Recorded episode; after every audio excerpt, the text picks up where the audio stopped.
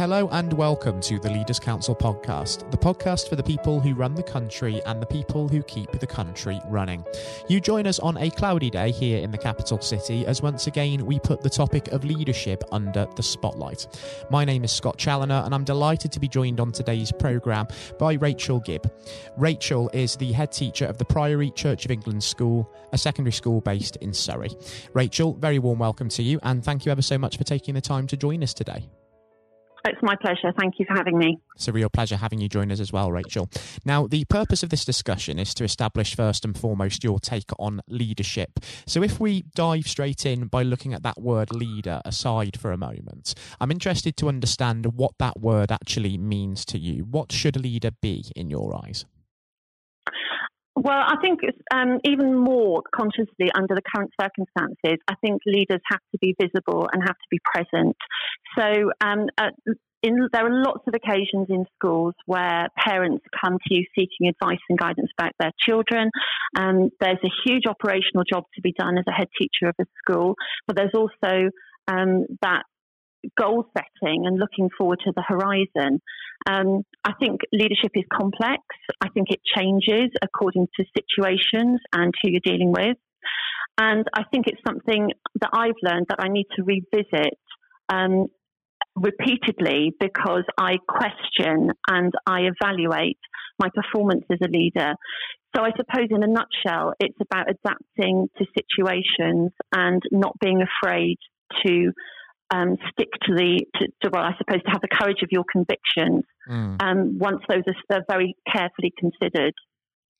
It's interesting that you describe it as a constant process of almost self evaluation leadership. You're never the finished article. There's always more that you can learn, of course. And when we think about the here and now and we think about COVID 19, as well as being an incredibly difficult and a very sensitive time for everyone, it has been one of the greatest learning curves, I think it's fair to say, of our time as well for various reasons. Is there anything that, as a leader within the education sector, that you have learned from this experience in the past few months of adapting to a new reality?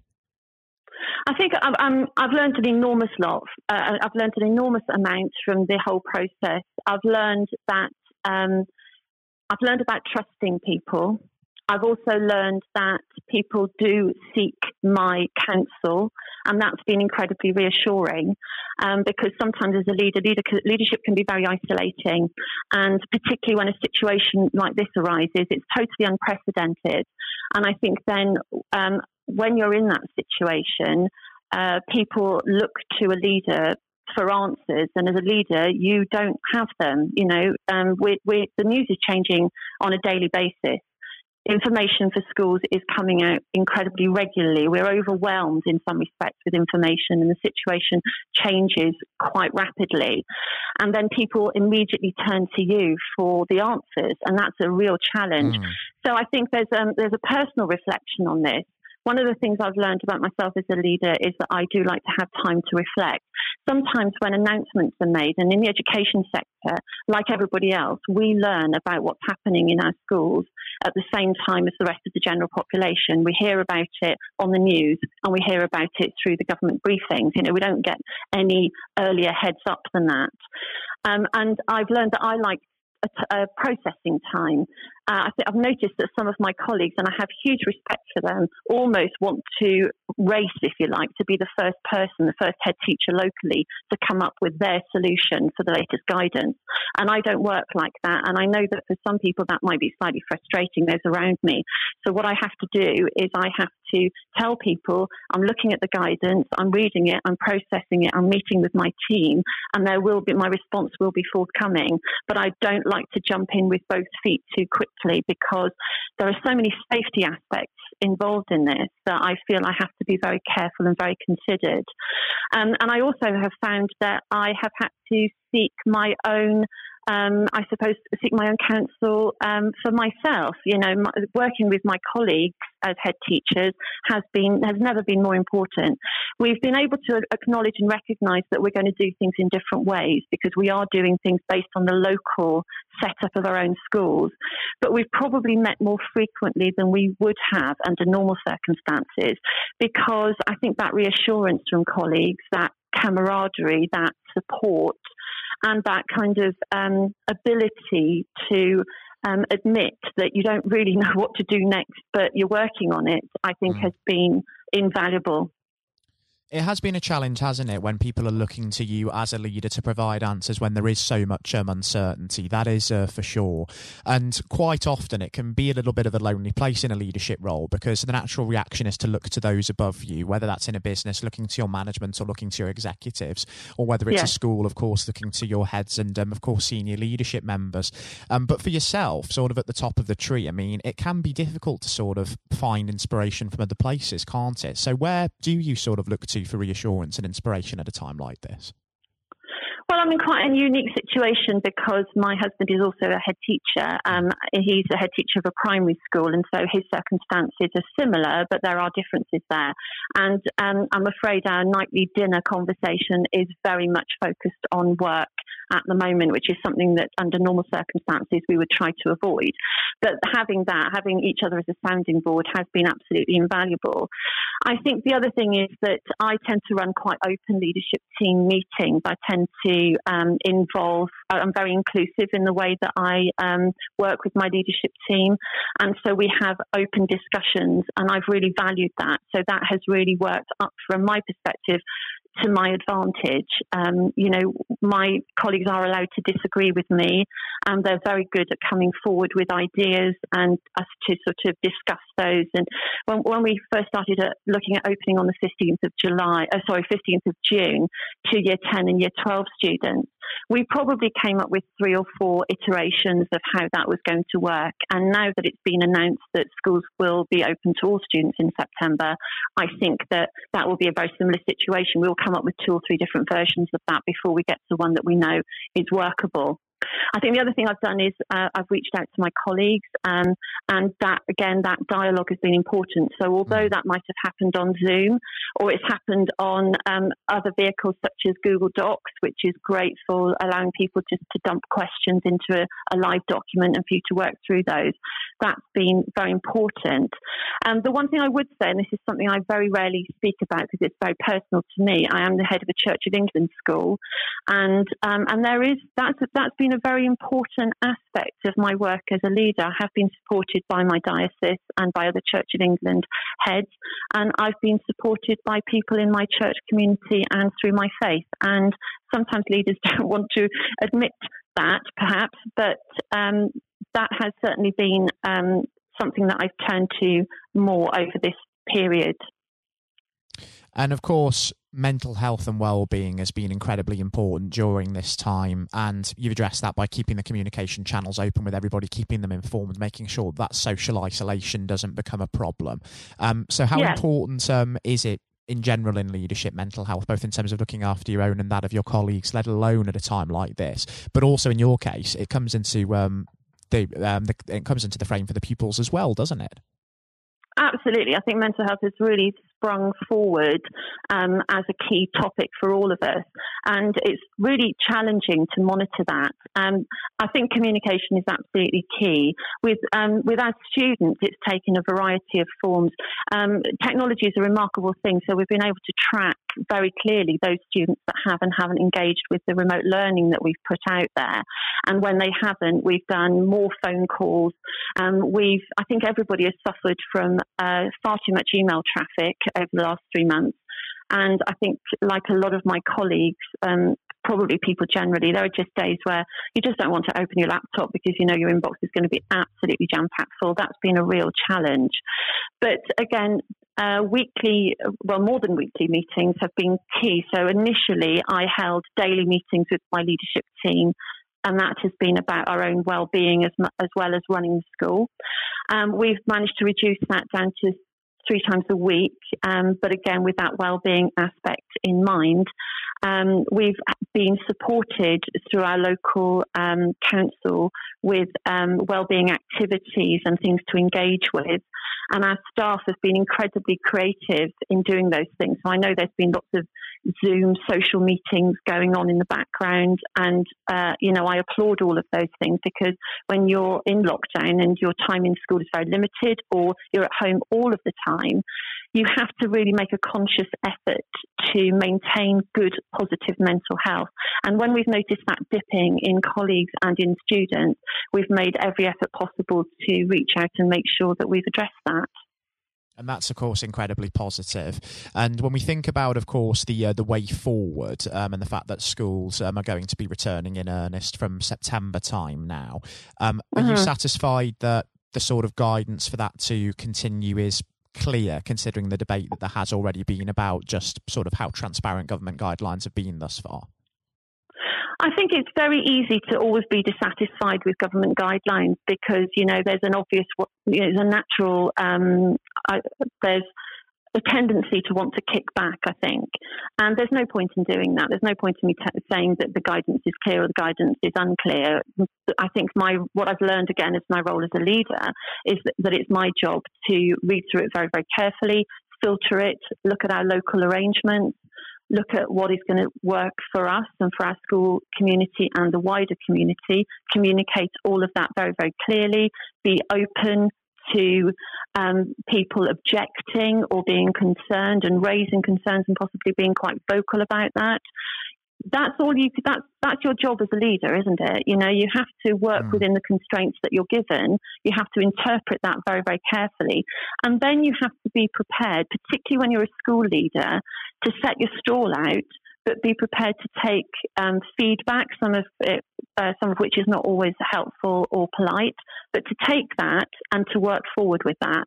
And again, I think I think that has to um, demonstrate from school leaders the strength of character and the courage that's required to navigate through this time, particularly now. You know, we've always needed to be courageous people as school leaders, but we really do need to be courageous at the moment.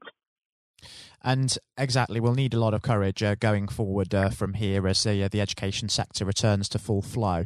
Um, and over the next 12 to 18 months, as the industry embraces the challenges of the new normal, what do you envision happening, um, both in the industry and also for yourself? Because I understand that you're um, embarking on a new role as well. Yes, I am. I think to, to answer the first part of your question, one of the things that has really um, heartened me over the last few months is that it's given, you know, every cloud has a silver lining. And for many of our families and for many of our students, this has given them the opportunity to reevaluate what schools mean to them because it's quite easy to be negative about school, particularly when you're a teenager and you're getting towards big public exams. You know, it's a challenging and trying time. But when we had our year 10s and 12s back in on the 15th of June, they were genuinely delighted to be back in school, and that was wonderful. That was a real privilege to be part of. And likewise, my colleagues and myself, we were absolutely thrilled to have him back in school. You know, schools without students are very, very empty places. Um, and so I'd like to see that um, parental engagement will have increased because parents have been more invested in their children's education by and large, and it's really opened their eyes as to what their children are expected to do and what teachers are engaging with as well. So I'd like there to be those positive outcomes. The other thing that I've seen is that parents have been have had a bit more time to spend with their children. So one of the schemes I've run at school is to run head teachers commendations, which you know the good old certificate for doing really well, and I've asked parents to nominate their children for those. And I've had brilliant photographs of, you know, the first ever shepherd's pie made for the family. So those things that we really want to do with our children, some of our families have had the time and the ability to do those things that sometimes get neglected. And I'd like to see those continued because school and education is wider than just what happens within the four walls of a building. Um, the big challenge for me, I mean, changing school is, is a, a great challenge anyway. The big challenge is moving down to the Isles of Scilly, which is a long way from Surrey. And because they have been COVID free up until this point. And so there's a huge amount of trepidation and anxiety as the islands are about to open for tourism. Tourism is a huge part of their livelihood and they need it for financial reasons, but also in, in the current circumstances, they are very conscious that on a daily basis, several hundred people will arrive on the islands and potentially bringing the risk of infection with them. And so, more than anywhere, I think um, school, the school being at the heart of the community, being there as a as a steadying influence, um, is really critical in that sort of community. So um, it's a big task, and I don't underestimate the challenges of it. But I feel very, very privileged to be going to a place where my role will be not just to lead the school, but to play um, a wider part in the community as well certainly um, exciting times from that point of view, Rachel. And, uh, you know, given how um, insightful it's been having you on the programme to discuss your experience of the pandemic and some of these issues uh, with us, I actually think it would be great to catch up in a few months' uh, time once we're further down the line. We understand more of what the new normal looks like and we can see how things are maybe getting on in that new role.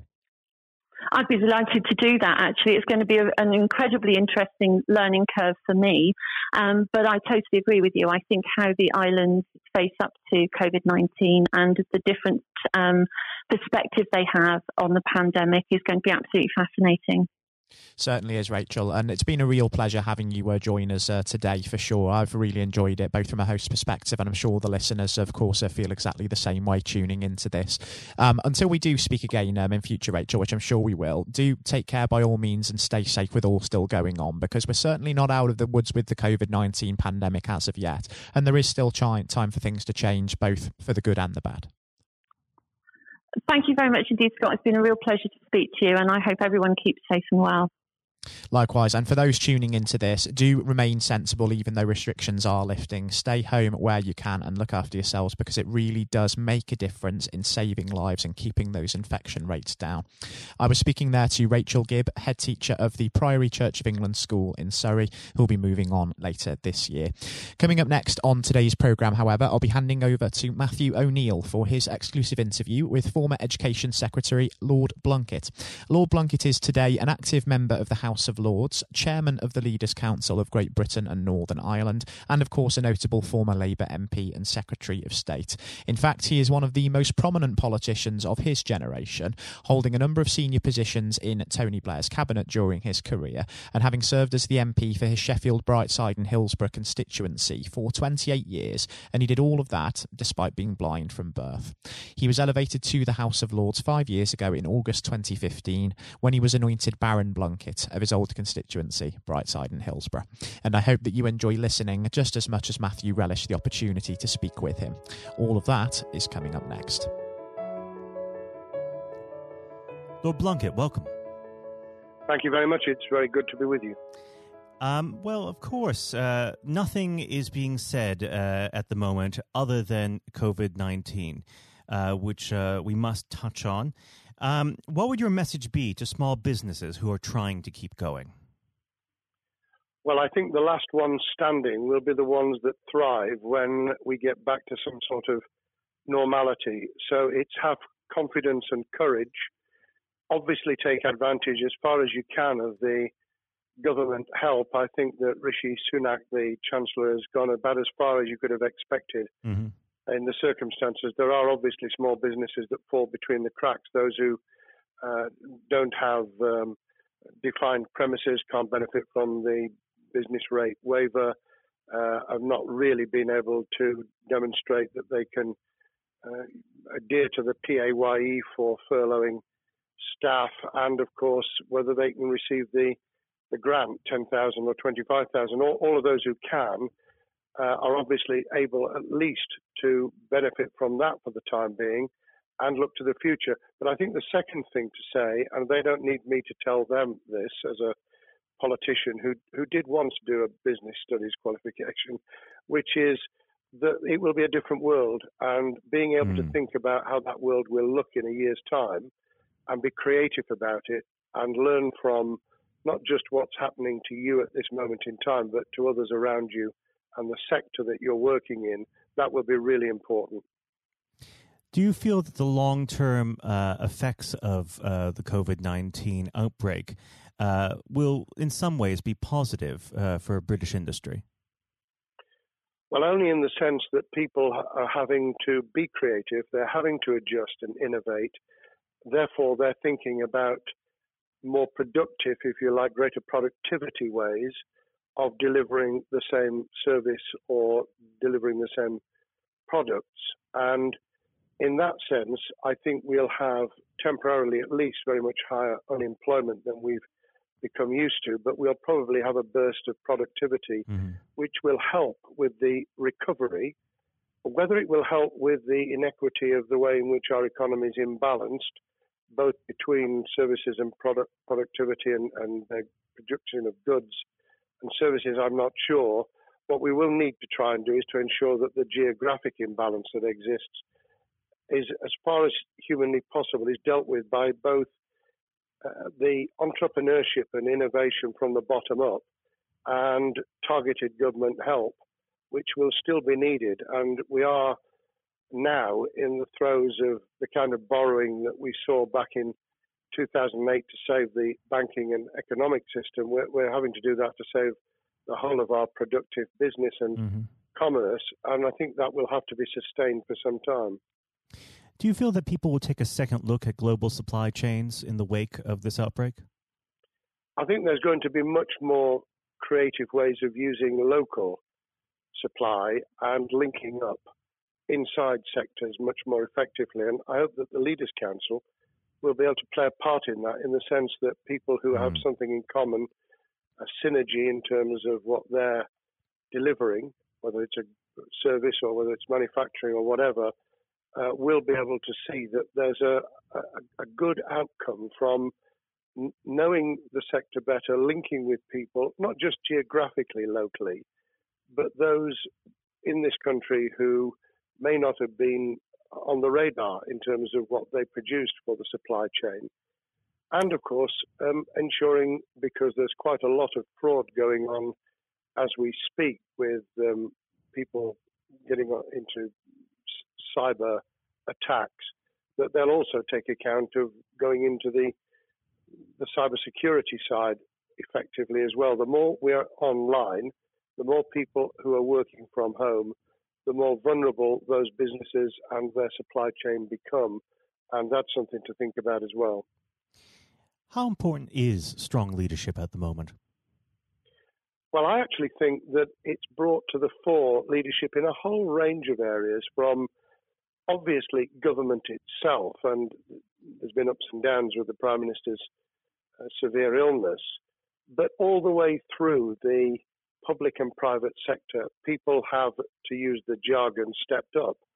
And they've shown uh, local, regional, national level the kind of leadership that Britain historically was very good at. Regrettably, we've not seen, seen the same on the international scene for mm. all kinds of reasons, uh, but maybe we will in future. So I think out of this will come experience of people who have seen an opportunity to do good as well as seen an opportunity to provide a good uh, a service or goods, uh, including, for instance, shortages uh, for the health and social care uh, system, um, the food chain, and the like. Uh, but also, I think, in terms of seeing the, the synergy between the private and the voluntary sector and using people's uh, commitment to each other in a very positive way. I, am not sentimental about this. Things will revert. Mm-hmm. But actually, I think there's a, a kind of moment of moral judgment of people feeling that they've got a role to play outside the immediate survival that they're engaged in.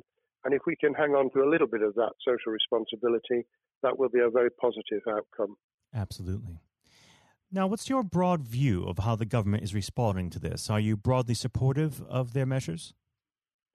Well, it may surprise people to hear that, that, I have been very supportive. Of course, there's been legitimate criticisms about the speed of response on protective equipment and on issues relating to testing. But my own view is very similar to the challenge that was made to the Prime Minister of Italy when people said, why didn't you close Italy down faster? And he said, a fortnight before we did it, I would have been considered to be a madman and nobody would have agreed to do it mm. if I'd tried to move too quickly. And I, I, think that's something that we need to reflect on here in the UK. We, we may have seen the signals elsewhere uh, across the world and taken them more seriously at the time. Hindsight is a wonderful thing, but as someone who's a, had his life in uh, the opposite uh, political party to the, the present government, I think that with some hiccups and mistakes, they've not done a bad job in what has been incredibly difficult circumstances. And you're absolutely right. In a in a liberal uh, democracy that we live in, it's it's very difficult for people to swallow orders given to them from government. Um, well, the the UK and um, and the US, and to some extent to the Scandinavian countries, have a very different interest, uh, history, and, and therefore interest in maintaining the freedom to decide and the persuasion and mm. consent that's required. Uh, those countries that have experienced one way or another totalitarianism over the last century have a slightly different way of coming at this. Mm. I don't want to exaggerate it, but I think that that's why getting the balance right of getting people to go along with what you want them to do in their interests as well as the nation as a whole is a sensible, proportional balance. And I think we now need to adjust to the coming out of the crisis gradually, uh, readjusting to recovery uh, in the same way. Now, something you've mentioned recently on this balance is uh, the police overreach in the enforcement of the COVID 19 uh, structures that have been put in place. What have they done right, and where have they gone too far? Well, I think that they were interpreting what was not necessarily as clear advice as it might have been for all kinds of reasons, because people were feeling their way. I think what's come out of it has been uh, a demonstration by local police services in some parts of the country that they could get people to do what was needed without the heavy hand of drones overhead mm. or people being told that they you know shouldn't be walking in the street because this was all about self isolation, not incarceration. It was about getting people not to pass the infection on to each other and therefore to provide distance rather than to make our lives a misery. Those police services that adopted that policing by consent and chivying people along did really well. Those who went over the top, I think, soon got a very substantial pushback. And one of the strengths of our democracy is that you could have that debate. People could say, I'm terribly sorry, we, we think the police force in our area has gone over the top. And that in itself is a constraint and uh, a readjustment. That, that's another strength of um, living in a country where you can have opinions and express them without actually being thought to be a fool.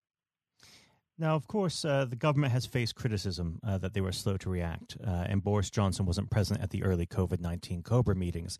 Now, uh, number 10 has claimed that this is normal practice. Uh, the health secretary often chairs COBRA meetings uh, related to health. does this tally with your experience as a Secretary of State, or would you have expected the PM to be more hands on during the initial stages? I think different prime ministers do have a very different style. And Boris's style, which I think will now be considerably adjusted, was very swashbuckling. In some senses, delegating is a good thing, uh, as every leader of every business or public service knows. Those who try to pull too much into themselves end up with a massive bottleneck, uh, great uh, failure of trust and the inability of people to show what they're worth and to, to demonstrate their capability.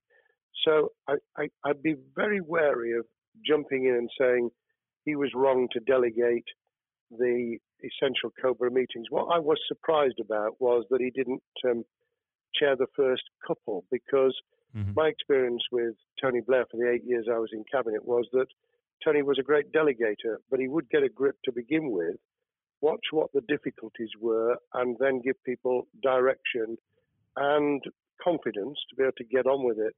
So looking back, I think Boris himself probably thinks, God, I wish I'd spotted the signals from elsewhere in the world more rapidly and I'd just been there. However, this also raises another issue. All of us in positions of leadership need good teams around us. Mm-hmm. I think after this is over, he will be assessing those who really did step up and those who demonstrated their inadequacy. I think we'll probably end up in a year's time with a much stronger cabinet than we have today. Well, absolutely. And of course, uh, we've seen a, a significant uh, drop in the visibility of uh, certain special advisors like Dominic Cummings uh, during this uh, entire period. So it'd be interesting to see how that pans out. Um, well, now- it's certainly readjusted the role of those behind the scenes with those who should be taking the decisions, having received advice. Obviously, there's been a complete transformation in the profile of experts, if I might use that term, who'd previously been denigrated. Mhm. Scientists, medics, people with behavioral science uh, understanding. My only criticism was were we getting wide enough advice? Were we narrowing it too much to a couple of key centres in London? But that's because I've always been adverse to everything being London centric. I think there's great expertise, wisdom, experience out in the sticks, and uh, we should use it. Uh, rightly so. Um, now, was part, pandemic planning part of your time as a minister, particularly perhaps uh, when you were Home Secretary?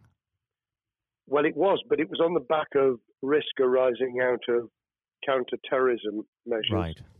Uh, I was the Home Secretary for three months when the attack took place in September 2001 on the World Trade Center and beyond. Uh, we did an enormous amount of uh, scenario planning, both desktop and, and real. On the back of that, it was very heavily orientated to future developing terrorism risk. I certainly got involved with talking about pandemics. I remember being at a seminar in Edinburgh where the university there had done a lot of work itself on the issue of pandemics. And of course, we, we saw SARS and other things emerging. I, I think it would, people have criticized the government for not picking up the report from 2015, five years ago. I think that what happens is human nature kicks in. You deal with what you're immediately faced with. Mm. You you can you can sponsor reports. And this is true of business planning, of course, as well, and scenario planning for what business continuity will look like, recovery plans for business, what will happen if um, there's a cyber attack, what happens if there's an energy shut, cut, uh, shutdown. Um, these kind of things you, you can look at, but you're immediately turning your eyes to what's in front of you. And had we picked up a bit more on the danger from Ebola and SARS and what have you in the past, then we might have said, what if something hits us in the developed nations that we don't have a vaccine for, Mhm. that we can't immediately whisk up uh, protective materials or equipment or, for that matter, medicines that help with recovery, all of which we now see are a danger. I think this will make an enormous difference to the planning for the for the years ahead. I hope it will be widened so that we don't just look at what's happened, but very rarely do you see something exactly repeat itself. Some of the circumstances will be, but others won't. So that's why I've put emphasis in what I talk about on looking at the other virus, the cyber attack uh, scenario, Mhm. which could be just as dangerous in a uh, a world of just-in-time provision. One of the miracles of uh, the modern developed world, except for the very poor, has been the distribution of food. A lot of it on computerized, uh, technologically advanced systems. If that were to come down, we'd be in real trouble. So I think we need to think those sort of scenarios as well. So have a full plan across uh, both sectors: uh, biological warfare, pandemics, and uh, cyber warfare. Yes, and to do so on different levels. I think again, thinking of thinking global but acting local, we Mhm. need a lot more to think about what would happen if something took shape that actually broke down those national and global chains and how we would cope. And without, uh, obviously, we've got enough fear and anxiety to last a lifetime without uh, creating even more anxiety. We can think about those things for the future in a more rational way, I think. Now, aside from the physical uh, threat of the virus, one of the things that people are vastly worried about is the effect on uh, the economy, not just national economy, but also the world economy. Um, now, it, it has been said by certain parties, um, and uh, I'd like to garner your uh, thoughts on this. Is there a danger of the effects of the lockdown being even worse than those of the virus? Were it be prolonged, I fear that that balance would tip the other way. It is about proportionality. It is about balance. It's the wisdom of Solomon, really, to to get the moment right when you start to move and then to move quickly.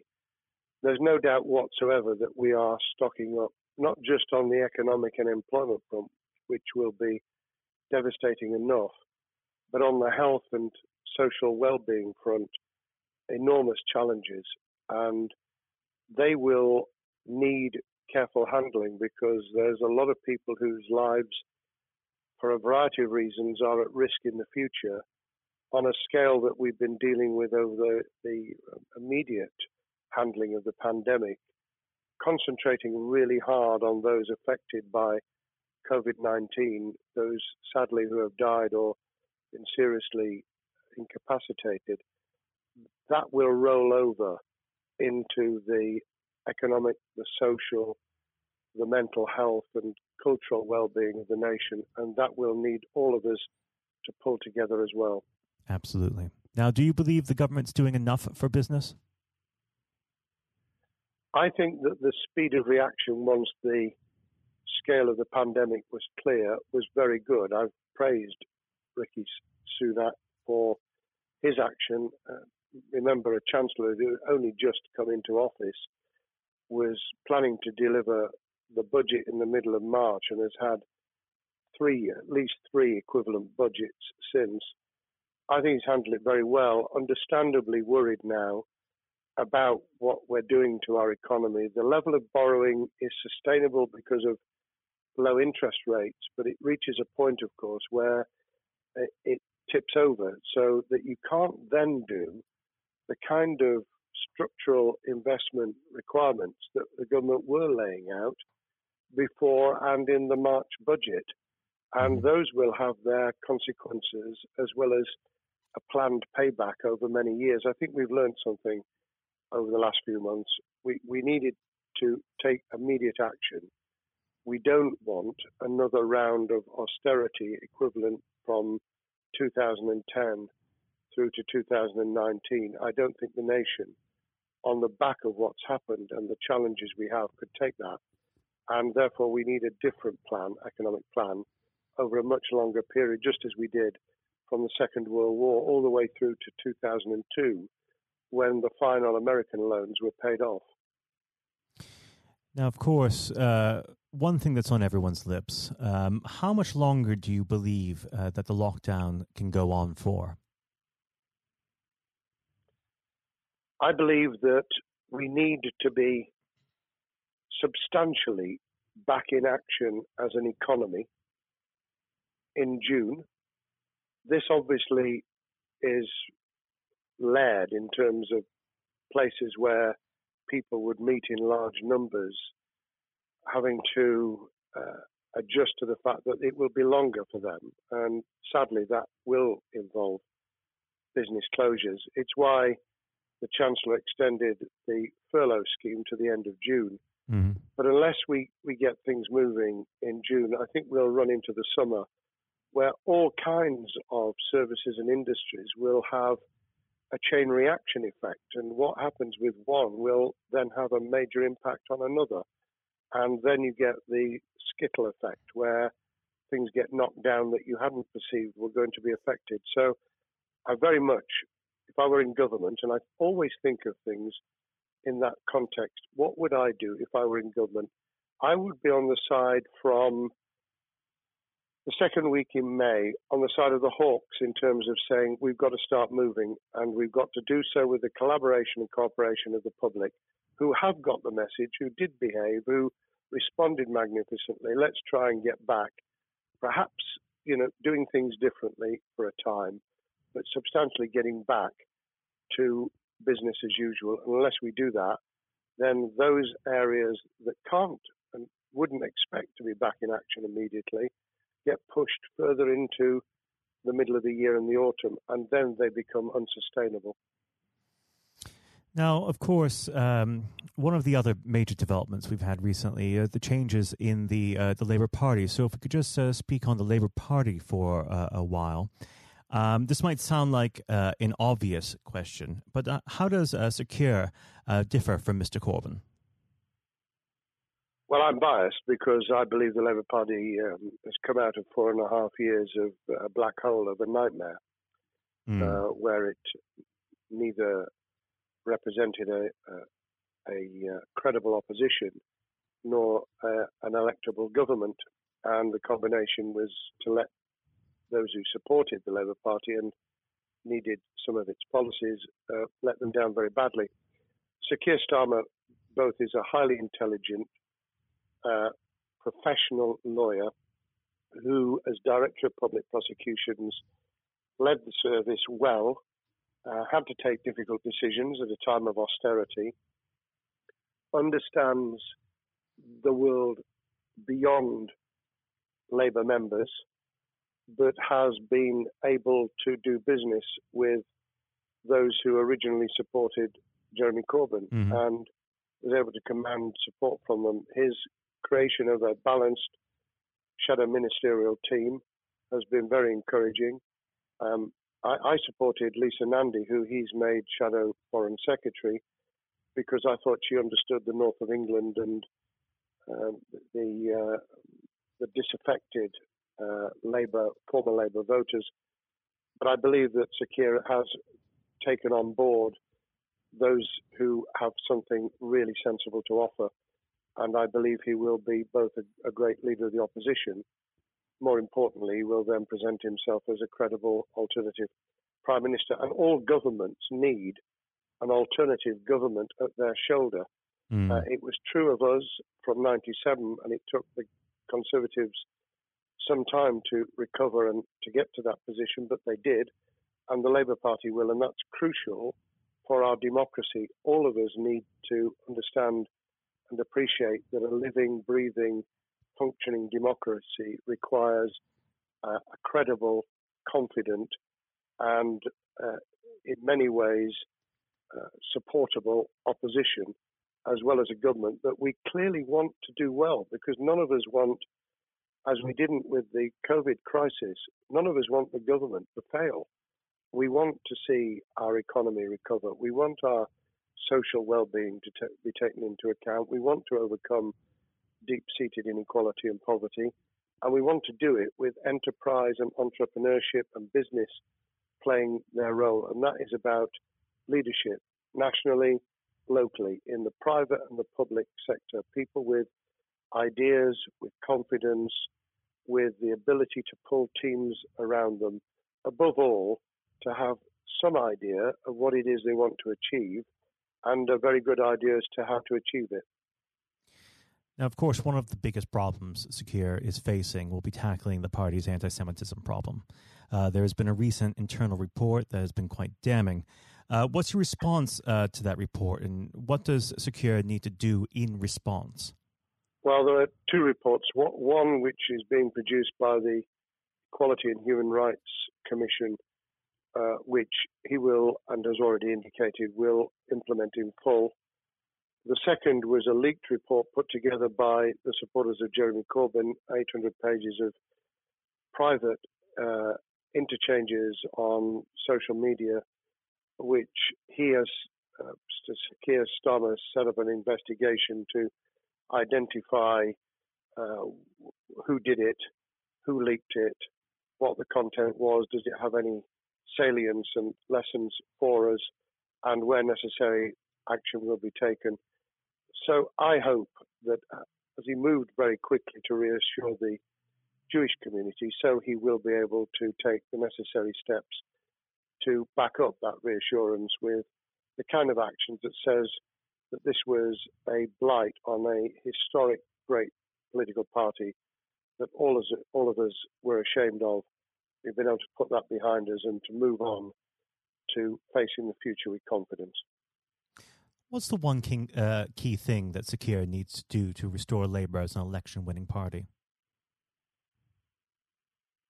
I think Sir Keir Starmer's major challenge is to convince sceptical voters that Labour has not only reverted to a party that they can support because they can see it acting, developing, presenting as a credible alternative government, mm-hmm.